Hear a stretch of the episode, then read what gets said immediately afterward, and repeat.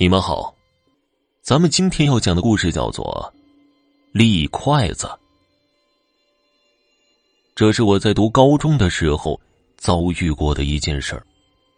那个时候每天都有晚自习，我回家的时候都九点多了。那天，我和往常一样下了晚自习回到家。我们家住在五楼，是一个老式的小区。我那天走到四楼的时候，看到四楼徐娇家门前站着一个人。楼道里有几盏灯坏了，光线不太好，但是身形好像是住在四楼的徐爷爷。徐爷爷可以说是看着我长大的，我就礼貌性的打了一声招呼。但是徐爷爷站在墙角那儿，好像没听见我说话一样，并不理我。我知道，他经常受儿媳妇的气，有时候会被赶出来，也就没再多说什么，从他身边走了过去。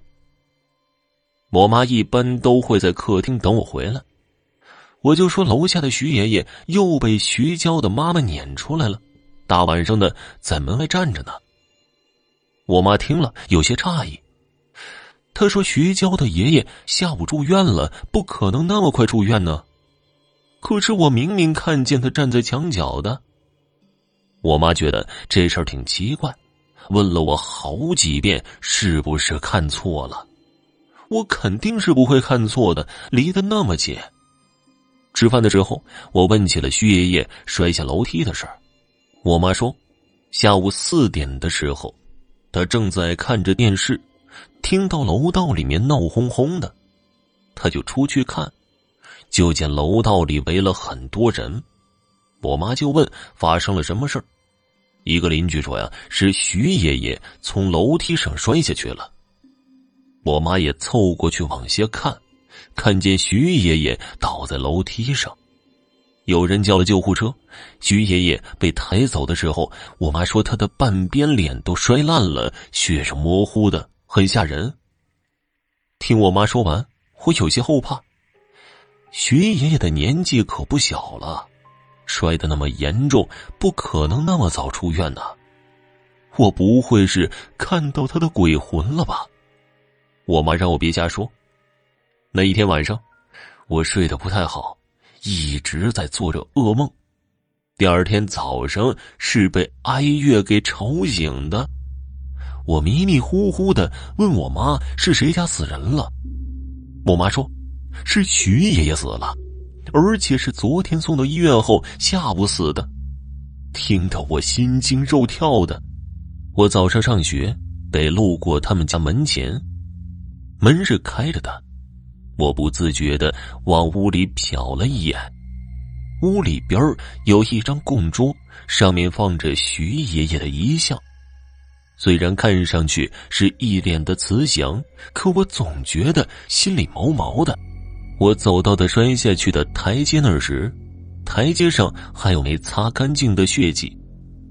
想想头天晚上就是踩着那些上的楼，身上的汗毛都竖起来了。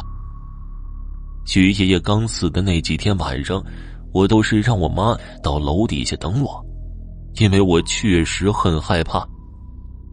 一直过了差不多有一个礼拜。这件事儿对我的影响才慢慢的变淡了，我才敢下了晚自习自己回家。那天，我提心吊胆的往楼上走，走着走着就感觉身后有人跟着。我停住了脚步，小心的回头往后看，就一眼，吓得我简直魂飞魄散。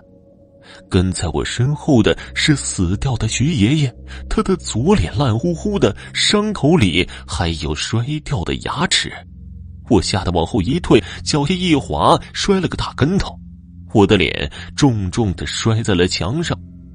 我妈应该是听到我的叫声，从楼上跑了下来，问我怎么了。我的眼泪都流出来了，说是看到了徐爷爷。我妈不太相信。觉得我是自己吓自己，我的脸摔得生疼。等回到了家，我妈妈帮我检查了一下，脸上一点伤都没有，可就是很疼。那一晚，我疼的几乎都没怎么睡。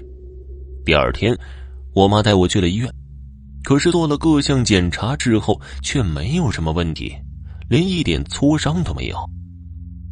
我的左脸虽然看上去一点伤痕都没有，可就是一直疼，用手一碰，就像戳进了伤口里一样，钻心的疼。我姥姥听说了这件事儿，到我家看我。就说起了楼下徐爷爷的死。姥姥比较迷信，就觉得我的脸疼和徐爷爷有关。我妈觉得那只是巧合，可最后还是被姥姥给说服了。